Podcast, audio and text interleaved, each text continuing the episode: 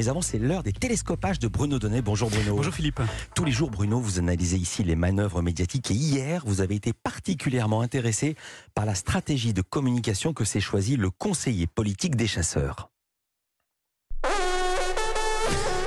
Le savez, Philippe, les chasseurs sont actuellement dans le viseur des pouvoirs publics. Ils traversent un très mauvais moment parce qu'au cours des 12 derniers mois, 8 personnes ont été tuées par des tirs de fusil de chasse et 90 autres ont été blessées. On ne compte plus le nombre de faits divers fâcheux. Le 10 octobre dernier, TF1 a raconté un accident qui s'est produit dans le Beaujolais.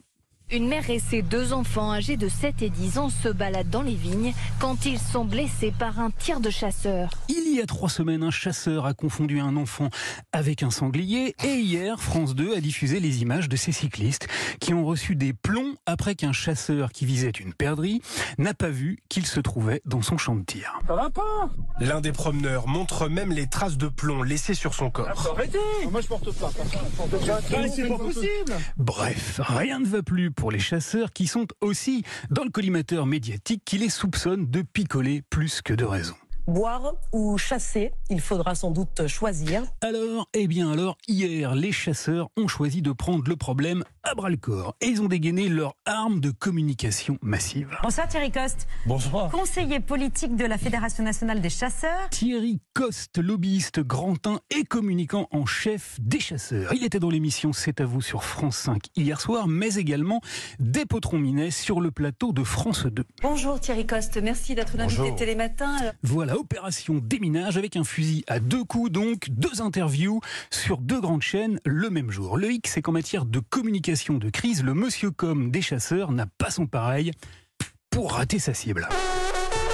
Sa stratégie est spectaculaire car il réussit à accumuler absolument tout ce qu'il ne faut pas faire. Jugez plutôt. Hier matin, par exemple, il a commencé sa journée en expliquant à la télé que tout était la faute de la télé. À force de parler des accidents, il y en a 5 fois moins qu'avant. On a l'impression qu'il y en a 100 fois plus. Le soir, il a tenté euh, la victimisation. On chasse avec des armes et les premières victimes, c'est nous-mêmes. Moi, pas folichon comme argument. Alors, alors, il a tenté de nier la réalité et d'essayer de détourner le regard des médias en éclairant une autre catégorie de la population, les skieurs. Moi, ce que je pense, c'est qu'en termes de sécurité publique, si vous parliez avec la même facilité des 400 morts au ski où on peut tuer quelqu'un d'autre. Mhm. Hein.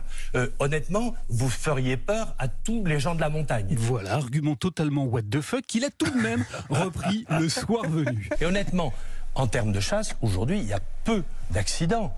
Euh, je ne vous parlerai pas du ski. Non, non, allez, aucun rapport avec le débat. Hein. C'est un peu comme s'il s'était mis à nous parler euh, des accidents de trottinette. Eh ben, devinez quoi? Oui, oui, il l'a fait. 22 morts par trottinette. Mais l'argument le plus détonnant, je voulais garder pour la fin, Philippe, c'est ce qu'on appelle un argument euh, massu, surtout lorsque huit personnes qui n'avaient rien demandé à personne sont mortes sous les balles des chasseurs. Et pourtant, l'épatant Thierry Coste n'a pas hésité à le sortir de sa gypsière au beau milieu du plateau de France 2. On n'a que 8 morts cette année. Désolé, c'est choquant peut-être pour vos auditeurs, mais c'est très peu alors qu'on tire, des, on tire 10, millions de coups de fusil. Eh on n'a que 8 morts, qu'il a dit le gars. Fine gâchette hein, de la communication des chasseurs, champions toute catégorie dans l'activité délicate d'utiliser un fusil à éléphant dans un magasin de porcelaine et grand maître dans l'art de se tirer une balle dans le pied. Merci beaucoup Bruno Donnet.